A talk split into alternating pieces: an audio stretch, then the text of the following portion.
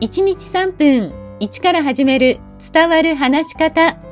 こんにちは、フリーアナウンサー、話し方講師、キャリアコンサルタントの三島澄江です。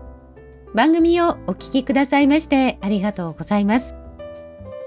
さあ、少し前になりますが、ファスト映画の判決が東京地裁で出ていました。にじかんほどの映画をじゅっぷんほどに編集して YouTube にアップした、著作権法違反でこちらは有罪になった判決でした。長いものを短くして必要なところだけを見る、まあ、最近はタイパ、タイムパフォーマンスと言われて、まあ、できるだけ効率的に必要なところだけを見聞きしようという人が増えているんだそうですね。とても効率的なように思えますが、実は無駄と思えるところに私は大切なことが隠されているんじゃないか、このコロナ禍になって感じています。その一つが声です。コロナ禍でオンライン会議システム普及しましたよね。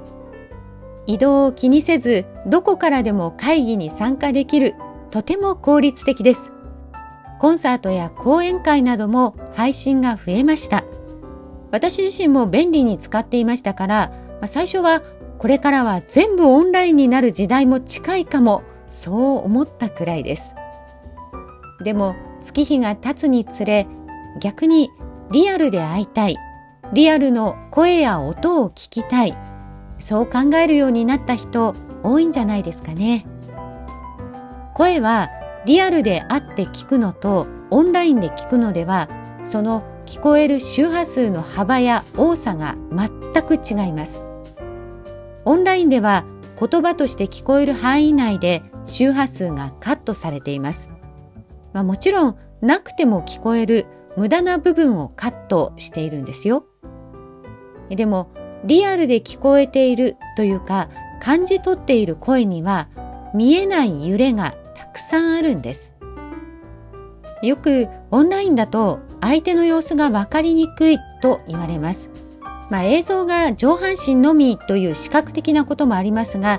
私はそれ以上に声を含めた体の振動が伝わりにくいからではないかと考えているんです。例えば今日は相手が元気がないような気がするとか、悲しそうだなとか、逆にとってもいいことあったのかなとか、まあ、そういうことを表情や動きはもちろんですけれども、声の振動や体から発せられている振動で感じ取ってコミュニケーションに生かしているんではないかと考えているんです。オンラインは無駄がなく効率的に使える素晴らしいツールですが、